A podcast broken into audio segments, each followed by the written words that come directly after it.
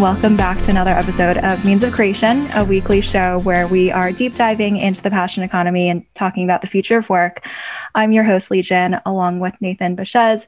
And today we're joined by our special guest, Chris Messina, who is a blogger, designer, product consultant, speaker, and technologist. I think I got it all. Chris is best known for inventing and popularizing the hashtag initially on Twitter and then it rapidly spread to most social media platforms today, including Instagram, Facebook, and Reddit. His work over the last 15 years spans social technology, product design, synthetic media, and more. And he's previously worked at Google and Uber in both developer platforms and UX teams. And currently, he's the number one product hunter on Product Hunt, responsible for hunting about 2,600 products over the years. And during the pandemic, he's figured out how to actually turn this hobby into a livelihood through a combination of SuperPeer Product Hunt, I think also developing a course. So he himself is a creator, and we're going to talk about that too. So without further ado, thank you so much, Chris, for being here today. yeah thanks for having me. I'm, I'm very honored to be here. Amazing. So, I know a few years ago we met for the first time in person at this very random cafe in Mountain View post YC demo day. It was close to the Computer Science Museum. And you had just been through YC, but maybe uh, since then, there's been a lot of evolution as well in what you're doing. And so I'd love to have you just give a quick overview for all of the attendees here on what is the bulk of your work now and what are you spending your time on? Yeah, my, my, my career in Silicon Valley in general, I think has been like very random. I I don't know that I have any like specific skills, but my life has always been drawn towards communication, design, technology, and trying to figure things out and make sense of things. And so I, I guess in this current iteration, I spent some years working at bigger tech companies and then left. I did the startup thing, as you said. We met it right after YC. So I, you know, I'd raised some money, was building a conversational AI startup because I was very excited about bots and conversational software and interfaces and generally what that might mean for making technology maybe easier, more accessible for more people. That sort of flamed out for me and then took a walkabout year where I was digital nomad and I was traveling and giving talks all over the world. And I was mostly focused on asking questions about how we got here and why we're here and what like how do we learn from what we were like what, what we didn't know back in like 2005, six, seven, when we were starting out the social media kind of revolution, and then where are we now and where should this go next? And when I came into 2020, I was expecting to either write a book or keep giving talks. And then, of course, with shelter in place, that, that idea just dwindled very quickly. And it was like, okay, now what? And two things came together. And I think this has been a, maybe a cr- progressive or, or progression in my life in resisting less of the things that I really love to do and starting to lean into them. I think work has always been something that I thought needed to be hard and that I needed to force myself to do in order to earn money. That was the exchange I thought. And if you love doing what you are doing, then you probably shouldn't get paid for it because that'll somehow corrupt or undermine it. And I was always, I think, as a result, very skeptical about money and the corrupting influence of money to influence your prioritization. And so I like whether it was like the hashtag or whether it was this community that I was part of Barcamp or even the approach that I took to building the co-working community in the beginning, I really wanted those things to be open source and free. And I didn't want to have any kind of economic um, upside as a result of participating in those things because I wanted to do it for, for the love of it, for the purity of it. And I think my attitude has shifted either because I've grown up or because I've become more aware of myself. And anyways, what I found myself doing at the beginning of this year was helping a lot of people, founders and makers, launch their products on Product Hunt. And it had been really just a passion project, a hobby. It was nothing that I like took that seriously. It was the way I think about Product Hunt is it's a way of surfing the future. It's a way of seeing all these makers build things and solve problems that a lot of people understand are problems, but taking different like slices at the apple, so to speak.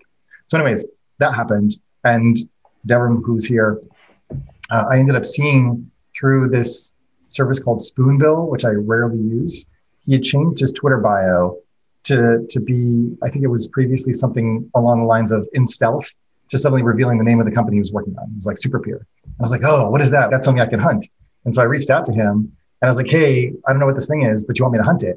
And thus began this conversation. And I I was like super excited about what it was building. Basically, uh, SuperPeer is Calendly plus Zoom.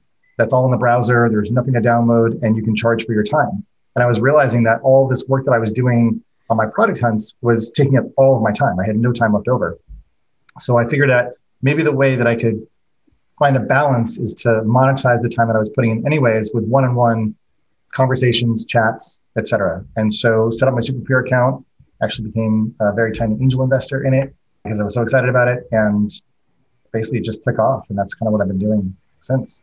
Cool. Quick question Is Spoonbill a service that lets you see when people change their Twitter bios? Oh, yes. Yes. It's basically, it's oh. a diff log of anything that someone changes on their Twitter bio. I think it's spoonbill.io.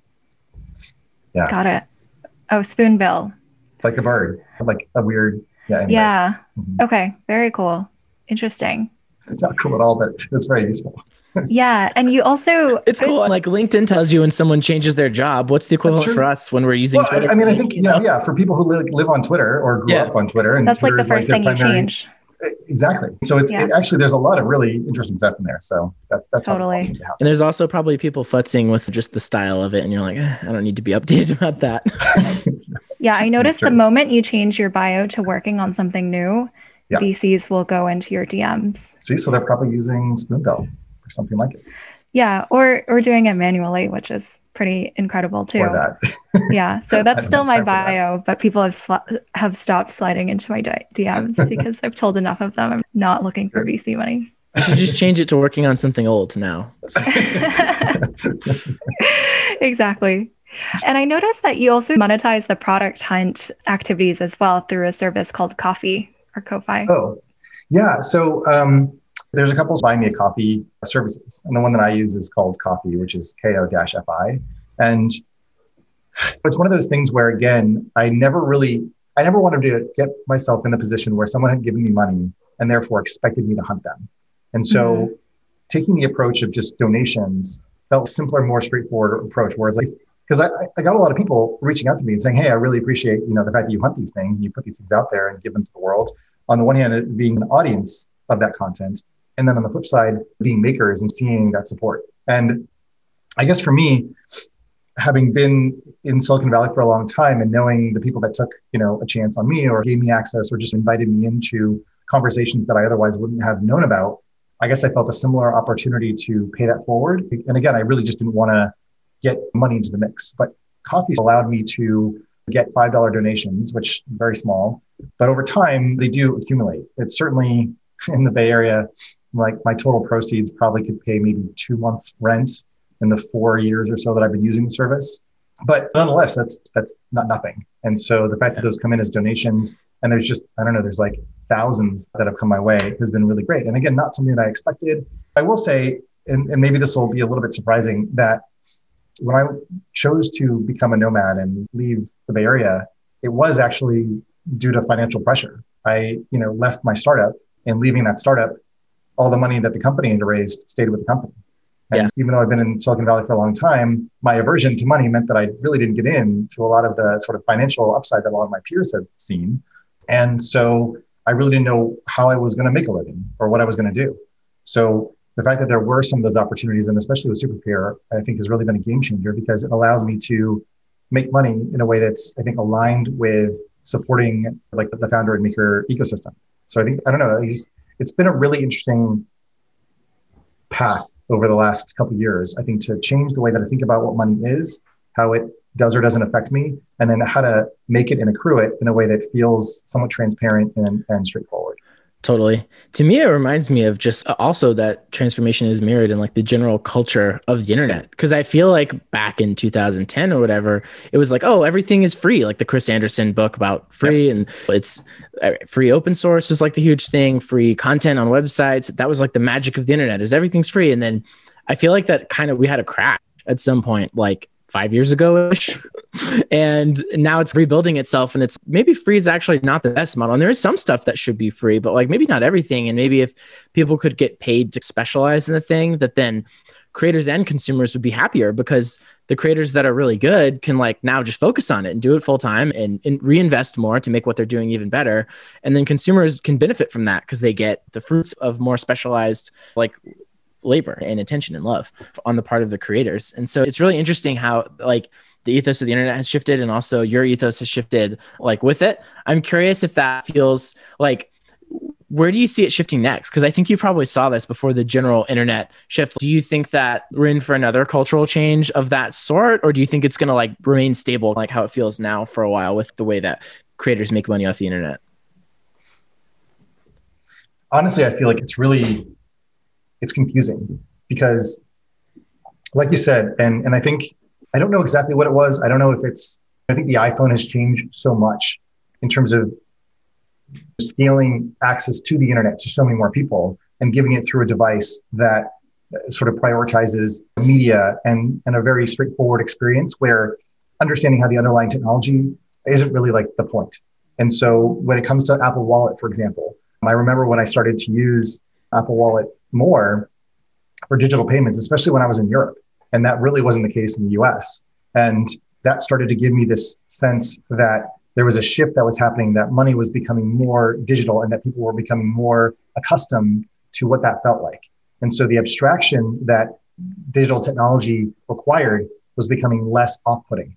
And I think like uh, the story of my career in many ways has been tracking how technology feels less like technology over time the more that like designers and user experience apply their talent to to these rough surface areas like I remember I wrote a blog post probably in 2007 or something about the importance of view source. To me, this was an important aspect of understanding the way that the web worked and understanding what was going on behind the scenes of the web pages that I was viewing. And obviously, in the last several years, the web has become so much more complicated that viewing source doesn't really empower you that much anymore. It's like all JavaScript, it's basically like applications. In a similar way, I think that complexity has meant that more people can use these technologies because the, the browser or the apps are doing more for the user to smooth over experiences. So, anyways, I guess what I'm saying is that either familiarity or that relationship to money maybe was something that was, from a values perspective, harder in the open source world because it was from a game theory perspective, everyone is contributing and everyone needs to be contributing on the same footing, which is that, yes, maybe there are some people who are like working for the company, but everyone is contributing into the same pot of code and therefore everyone benefits. Everyone can take right. out essentially from the same depository source. It's like a community bank right?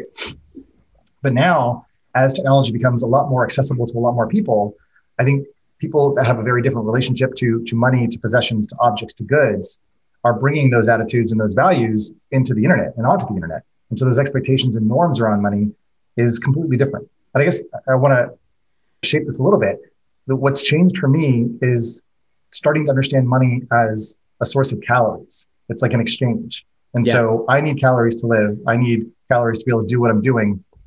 And so therefore, um, I can exchange some of my calories, some of my attention, some of my time for other people giving me, you know, money, which is an abstraction. And I don't need to feel like I'm like selling out or that I'm undermining the credibility of my offering. And yeah, I guess like that the era that maybe ended around 2010, 2011 is when I feel like this shift that, that you pointed out started to change. And yeah. where people who are used to sort of thinking about money, you know, but their culture and their ideas and their norms started to become more commonplace. Whether it's Cameo and like charging for you know your minutes, or whether it's like celebs, or whether it's just YouTube influencers or the influencer economy in general, the fact that a bunch of people like again even Instagram in the beginning was about sharing photos and just like sharing your craft. And it really wasn't about monetization.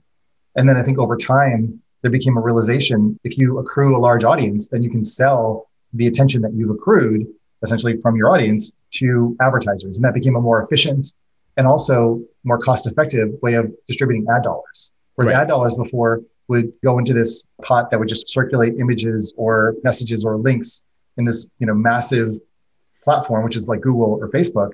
Yeah. Now you can speak directly through a person to their audience through a trusted voice.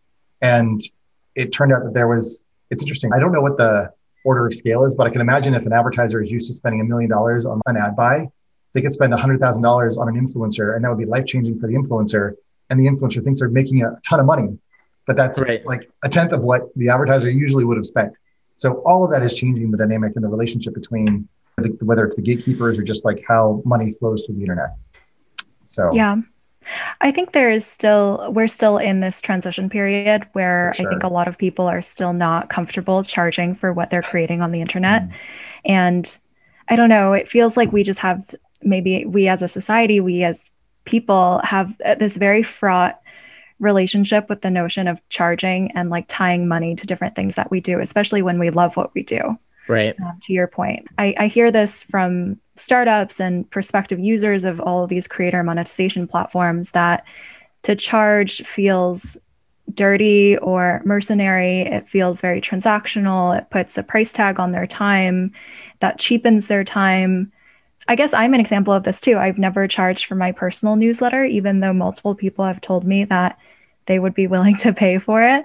And I'm not swimming in cash. I would love to monetize it, but I just don't know how to in a way that doesn't feel brand dilutive to me. See, I think this is so you're bringing up two really important points, which is one, I think the journey that I've been on in reconciling like the fact that there are a bunch of people like maybe okay let me try to say two things so one i think if you were to experiment with donations that's maybe that was the gateway drug for me where mm-hmm. there was no obligation to pay and yet people right. did and so that let me have a, an experience where i was like oh okay like i'm not forcing you to pay for this i'm not asking that you're not asking anything of me that i'm not already doing and so therefore like we're aligned so if you were to add a donation buddy button to your newsletter that would be one way exploring if people really mean what they say and if they really want to pay you for that. And then maybe it's a small amount of money, but it allows you to open up that, I don't know, that pathway. The other thing that I think you're saying, which is really important, is that we've seen enough corruption that money causes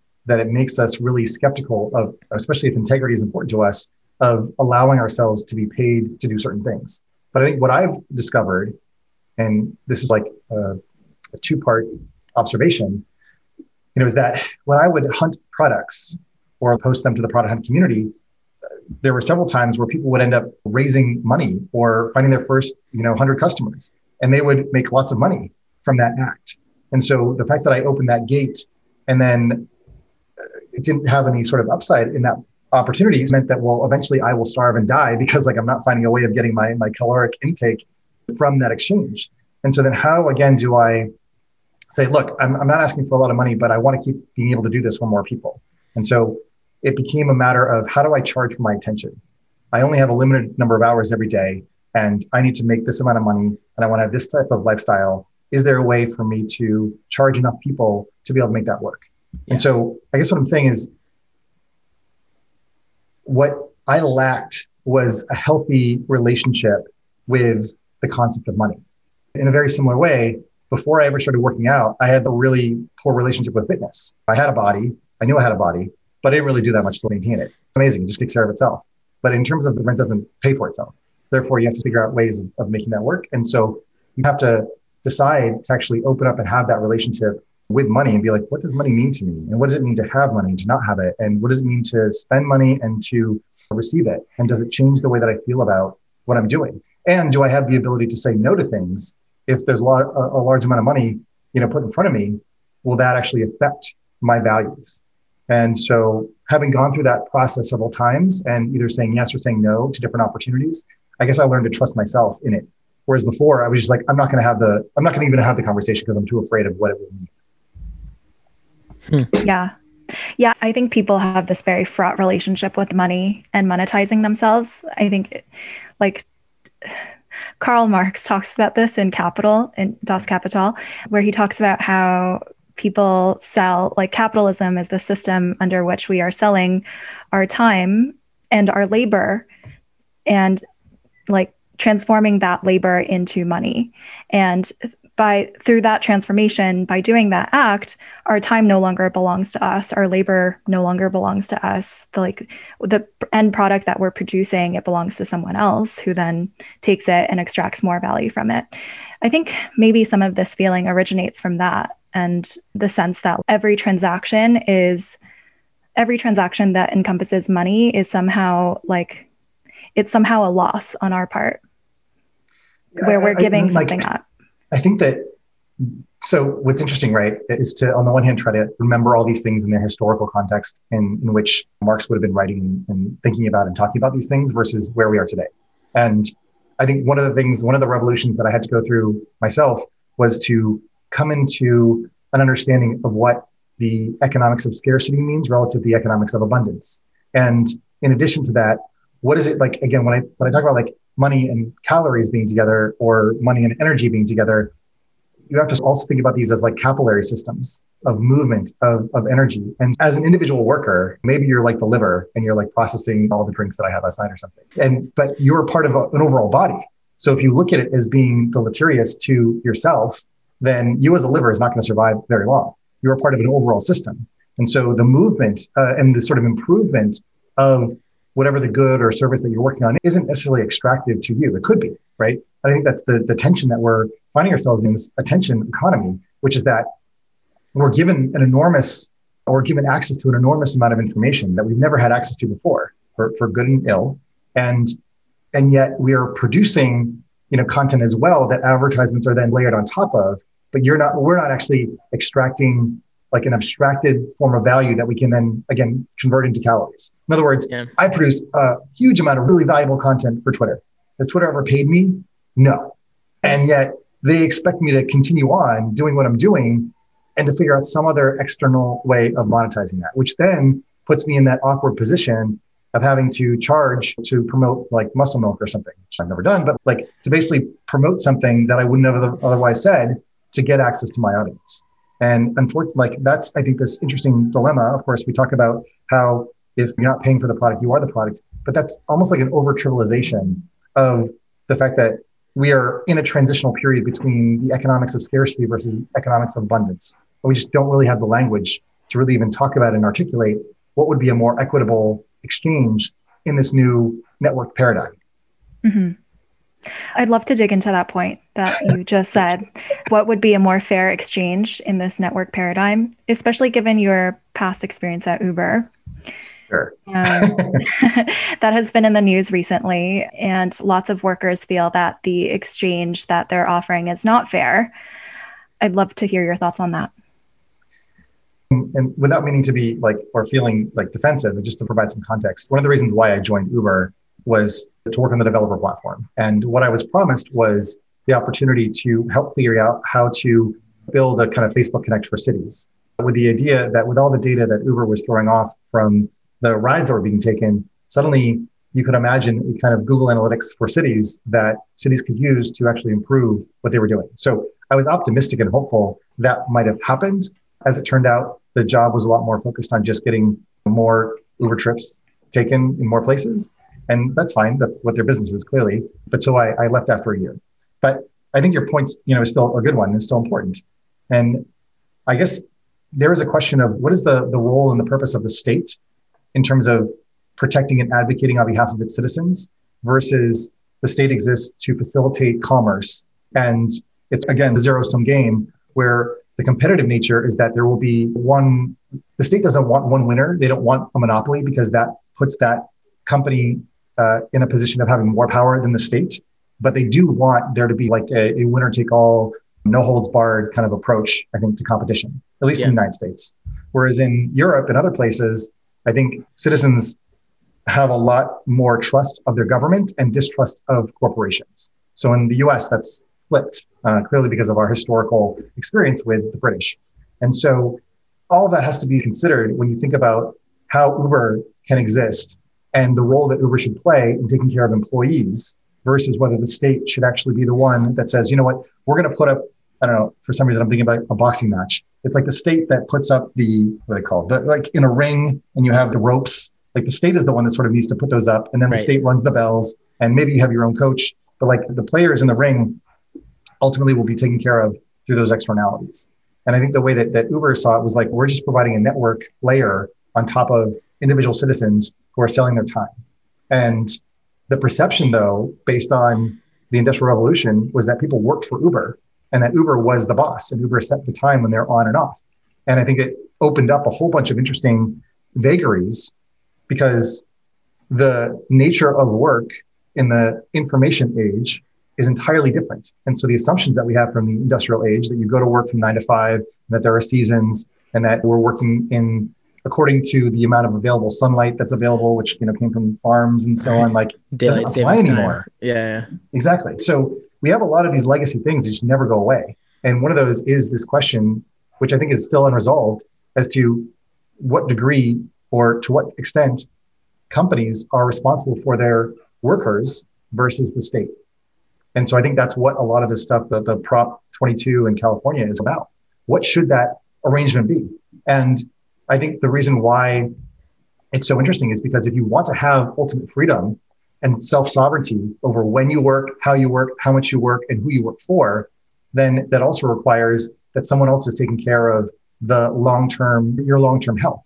Because right. essentially your relationship is much more at arm's length to your employer than in the previous era, where let's say you went to work for Ford and you worked there for 40 years, and therefore you were really susceptible to not being taken care of at the end of that extent because you were really reliant on your employer for taking care of all your healthcare and, and your expenses and everything else. And that was in the era of company towns when the company could dictate so much more of your life. Now we want our freedom, but then we also want the company to pay for healthcare and things like that. And I think that's where this tension really lies. So I'm not saying I have the right answer, but I think that's how I would try to maybe piece the, or, or take this apart. Totally. I think the interesting thing is like, how do we create the conditions for people to take more risk? Because I think society would benefit from a wider variety of people being able to, like, not necessarily just people with a bunch of money to be able to take the leap and do things that involve more creativity and more like originality than plugging into a system. And the great thing about Uber is there's zero risk. Like, you sign up, and if you like work the hours, pretty much exactly how much money you're going to make. And it's not going to be a lot, but at least there's zero risk because Uber's figured out a model where they know how much they can charge and whatever else. And people know they want rides. It's very predictable.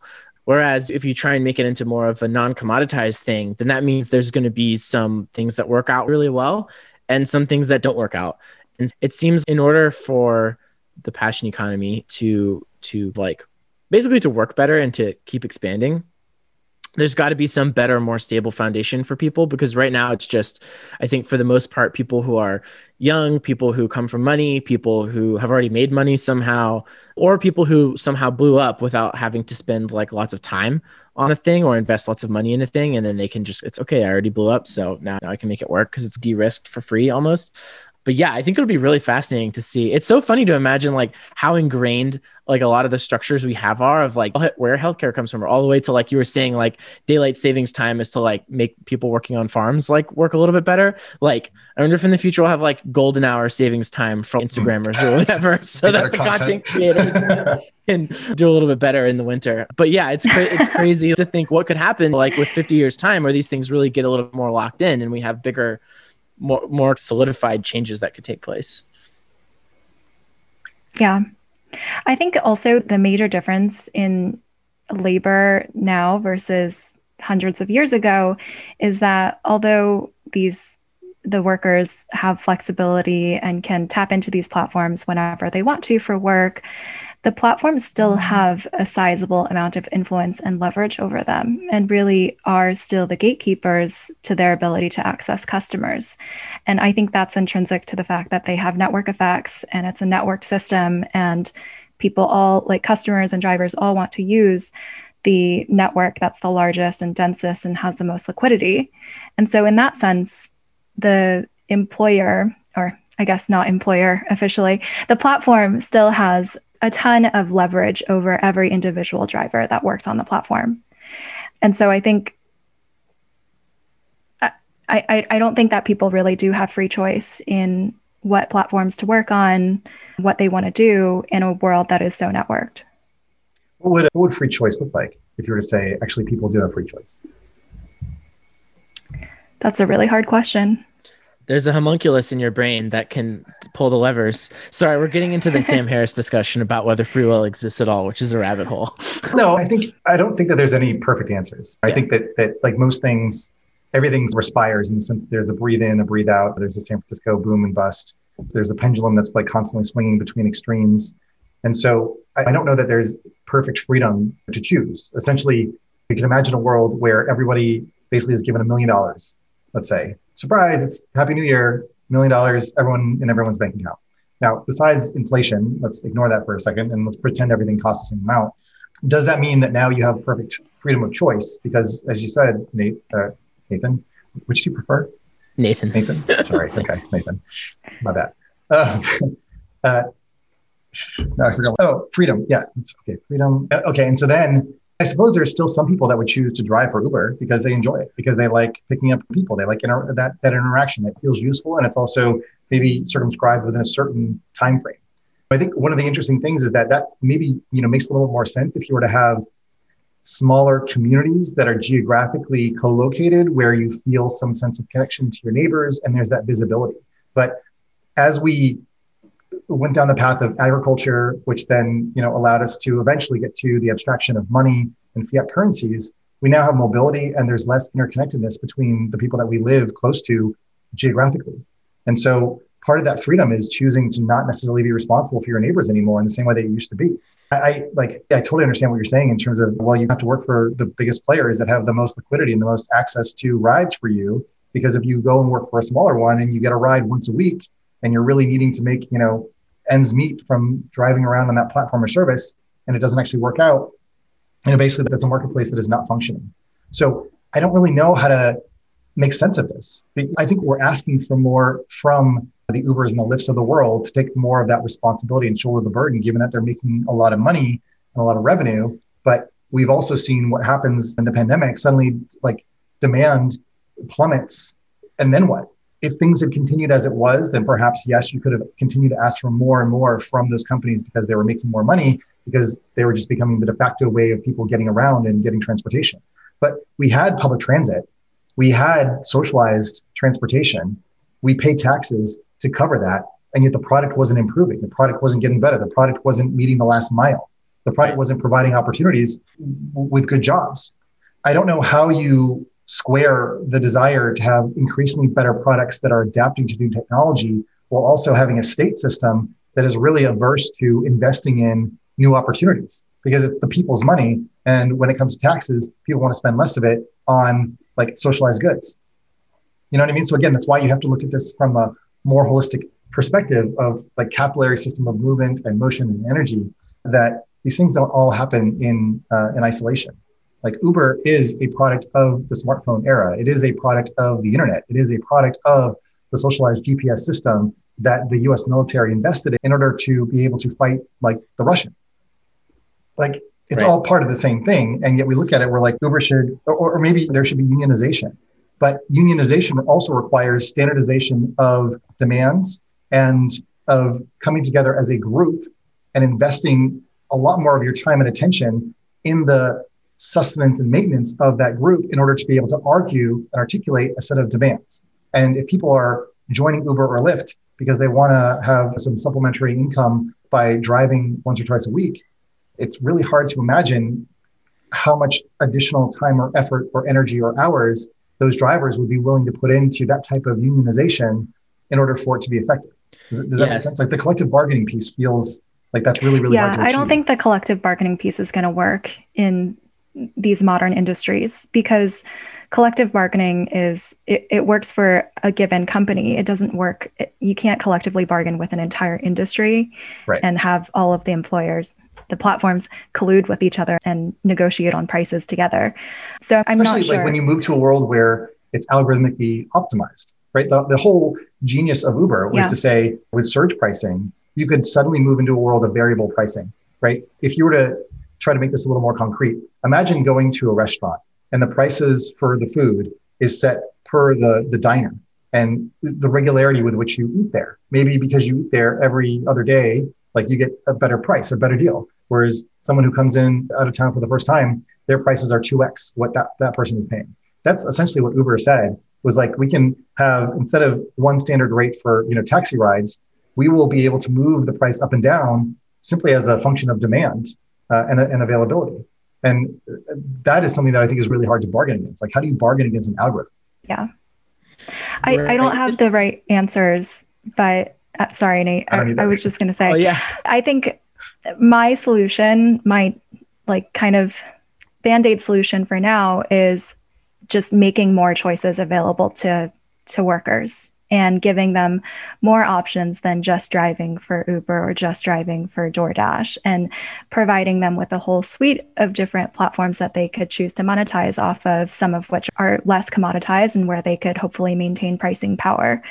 And that's the reason why I built Side Hustle Stack, which just went viral Mm, on Twitter, shockingly. Thank you. On TikTok, right?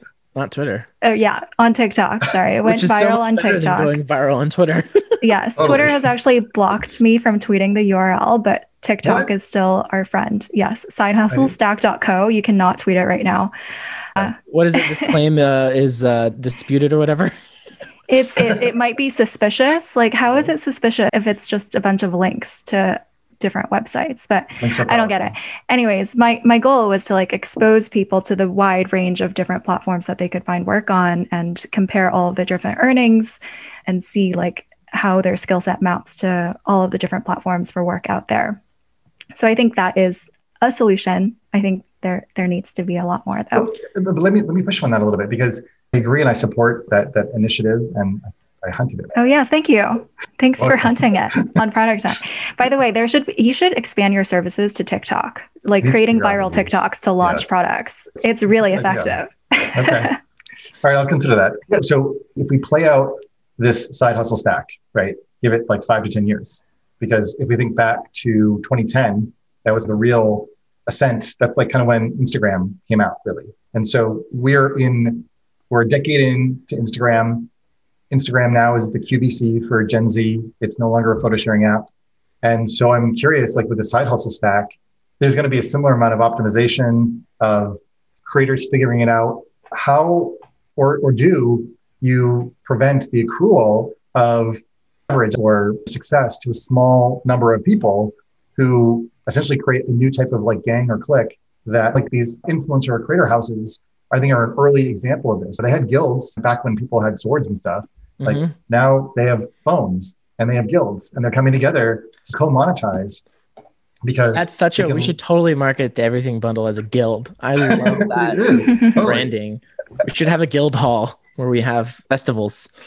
We're, we have to have a. I think we should all have a, a what, are, what are they called? A, a family coat of arms or something. Yeah, we definitely need a coat of arms. Yeah, exactly.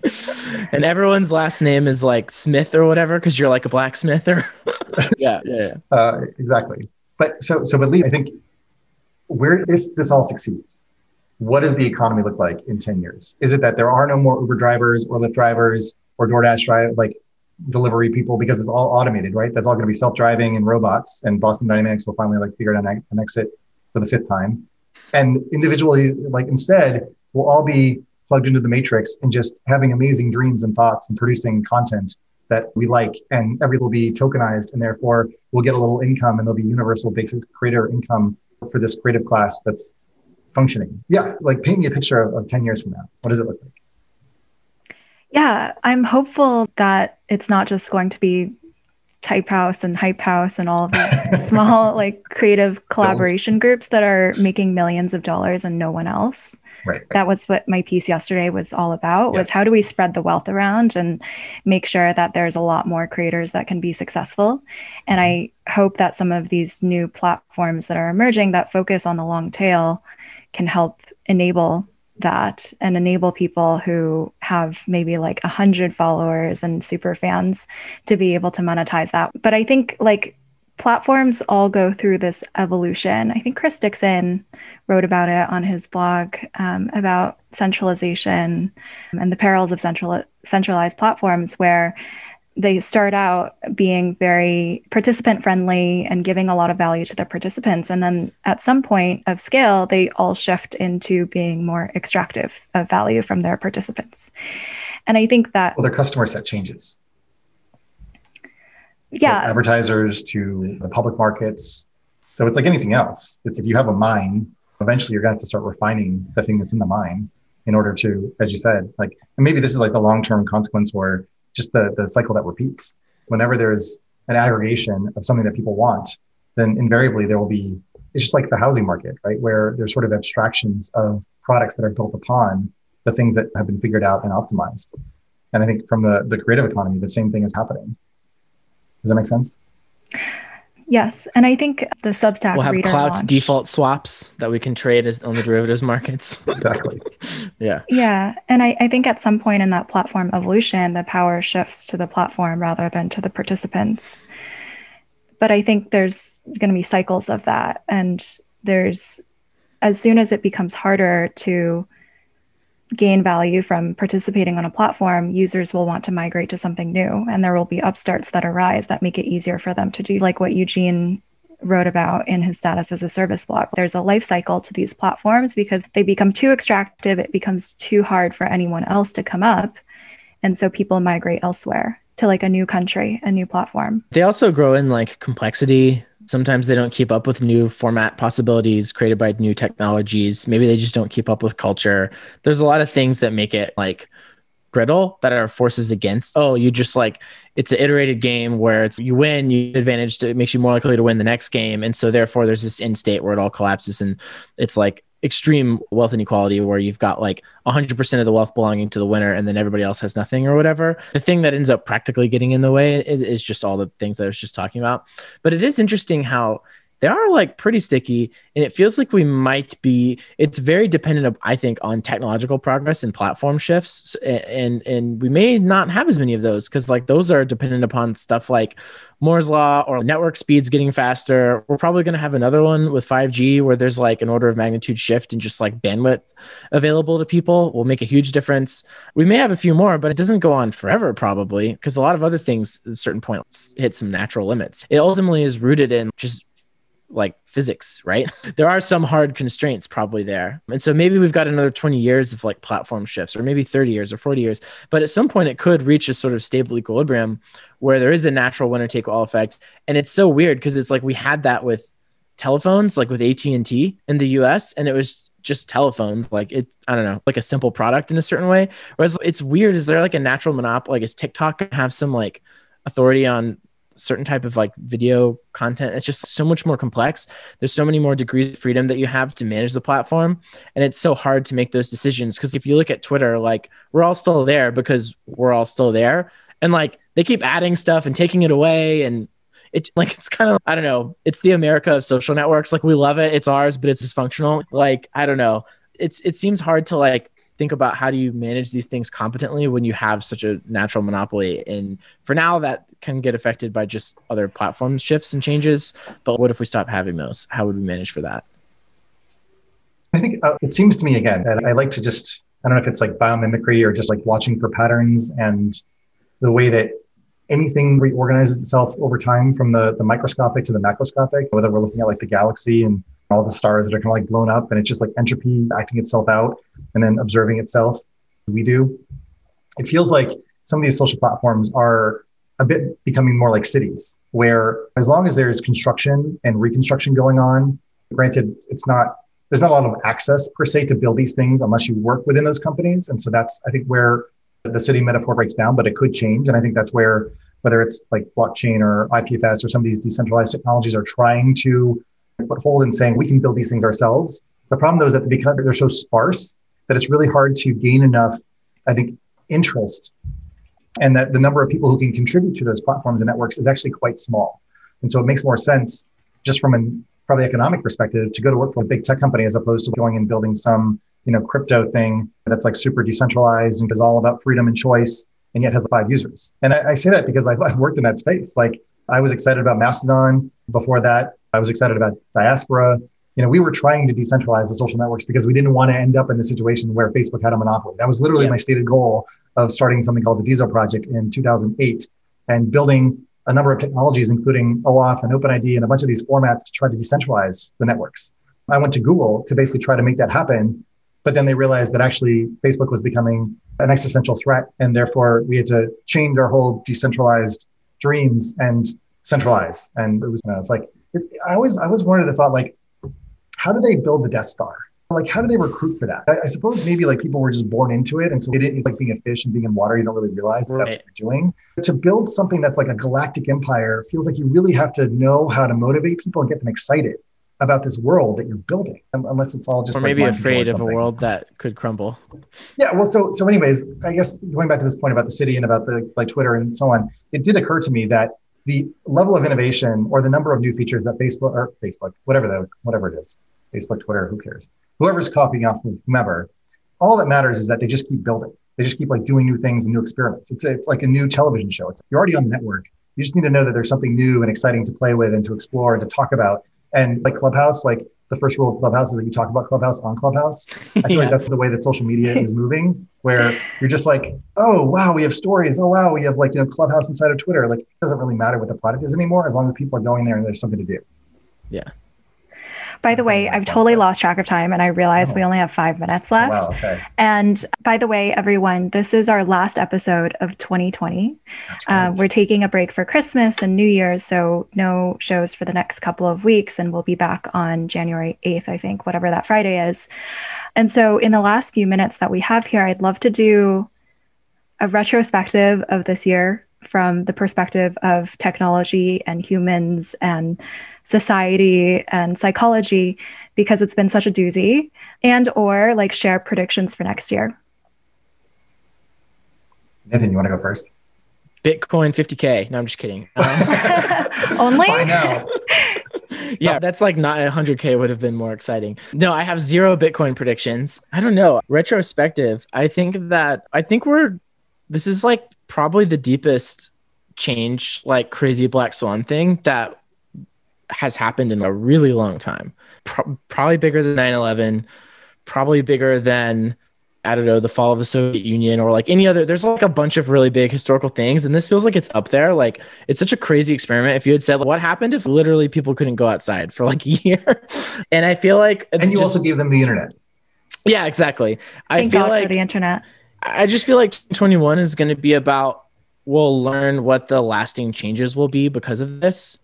Um, because we don't really know yet. There's a lot of stuff that's eh, everything's going to go back to normal. They're going to go back to something, but I don't know. There's just like before and after, like BC, AC, I guess. And I don't know. It'll. I, I just think I don't have any specific predictions, but I just predict 2021 will be. We'll have a much better view of like just the longer term changes. I think they're going to be many. I think it'll be greater than we expect, like the extent to which things won't be the same for a while. Not saying that we'll never go outside again or whatever. Like, I think that things will open back up and whatever, but like just stuff like college. Do you go to college on a campus? I don't know. Maybe you move to a city with your friends and you do something on the internet where you're learning. And why should that thing be whatever? Like this, anyway, it's just a lot of stuff changes because of this. Li, retrospective of this year, I think it's been really surprising to me just how many relationships, how many new relationships I've built and deepened this year all over the internet.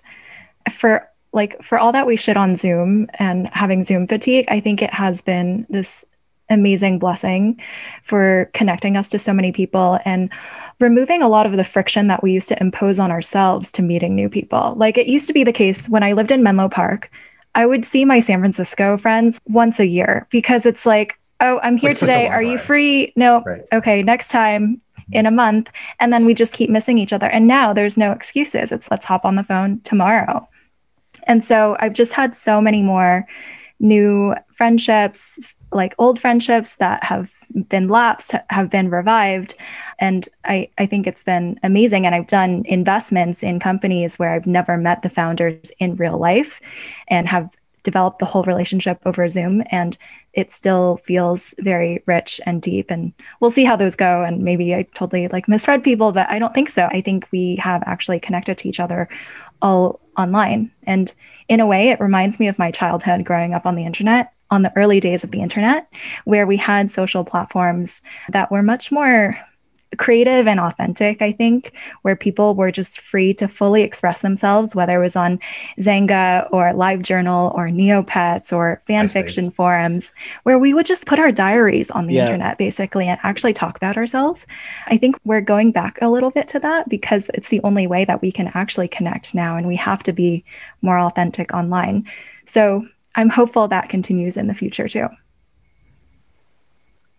Yeah, I, I like a lot of what both of you said. I think in in, in so many ways, maybe the Mayans were were 20 years off or something in terms of like, the end of the world, but yeah. we have really, I think, gone through like the end of the world in so many ways. And granted, with the vaccine coming out from now through you know the middle of the summer, that obviously does a reset. And in many ways, despite the enormous tragedy that and and the huge just it's just in, incomprehensible the, the amount of loss of life this year and how much of that loss of life was really unnecessary in some ways, this year has also been a gift because it has really been the great pause that I think a lot of us probably needed or intuitively felt that the way in which the world was going and has been going has been on this tear as a result of the industrial revolution that we really haven't been able to slow down. And we're in this place where the world is slowing down. It has slowed down. It's forcing us to really think about what is important, how we treat our, each other, how we treat ourselves. Like the, the way in which mental health and mental, mental fitness and you know emotional wellness is now like a common conver- conversation, I think is so important and so necessary. The way in which equity and racial justice and gender equity are now part of this dialogue and conversation that was behind the scenes, but is now coming to the fore. And we've realized how much language we've, we say this as a white guy, have lacked in being able to talk about these things and to listen and to really feel what other people are, are experiencing. I think is should be, at least I hope, humbling. And technology is, is, is a big piece of that unraveling.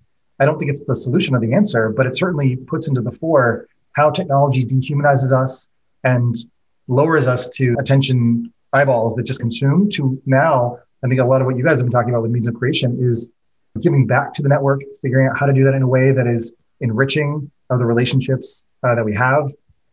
And ultimately like the, the best social technologies that is what they should do for us. Yeah. and hopefully this year has given people a sense of wow this technology really sucks and it's really i don't the way i feel when i use it so much. But then on the other hand well, I'm able to stay in touch. I'm able to get connected to, to people in a way I couldn't before. I didn't trust this technology or it was too hard to use. And now suddenly there's a motivation to get a lot more people into it, which hopefully are causing people to demand a higher level of execution and standards in the way that technology behaves and acts. So if anything, maybe this year also is about equipping people with the language to ask better questions of the technology that they use and that is now part of their lives.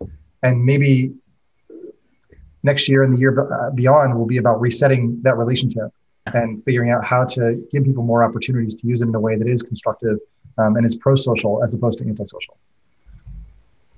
Yeah, I love that. Based on what I could see at the last YC demo day, I think I definitely saw glimpses of that and this acknowledgement that we need to make technology conducive to the types of relationships and interactions that we want to have with each other. There were so many founders talking about how they're building like new tools to help us connect because what we have even though it's it, it serves the bare minimum of seeing each other's faces it still feels too formal or too corporate for other types of situations in which it's you're trying it to time. just it's exhausting yes exactly right? and There's how no can vulnerability they... and that vulnerability is so key to I think being able to trust and to communicate and to feel, which yeah. you know is a big part of that. And sorry, continue. Yes, no, absolutely. And I think people are more sensitive and aware of that now, of the need to build technology that is conducive to connection and compassion and feelings. And so I'm optimistic that hopefully that will be a theme yeah. that we see going forward. And maybe some technology that's conducive to moan contests. Oh my God. We're going to edit that out. I cannot believe that happens. Clubhouse. The new moan on house. Clubhouse. yes. and Clubhouse ends up on Twitter. I guess we do have a duty to talk about that. Anyways, okay. Thank you guys so much for coming here today. I'm going to drop the link to our Discord community in the chat here. If you have more questions for Chris, drop them in there. I'm sure Chris will find time at some point in the next day, months, years, mm-hmm. minutes to go to talk to you guys more and check out all of his links, which he's just dropped in here as well. If you need to be hunted for product hunt, follow him on on Twitter at Chris Messina as well. But thank you so much, Chris, for being here. This was such a mind bending conversation, and I always experience that with you. And I'm so grateful for your presence on the show today. Thank you. Thank you guys for having me and for indulging me again. Oh no, you're indulging us. all right. All right. And thank awesome. you to all of our guests for joining us throughout this year. You've made this my weekly highlight of my year. And I've appreciated getting to know all of you guys so much. So thank you. And I wish everyone a happy holiday, happy new year. I'll see you guys in January.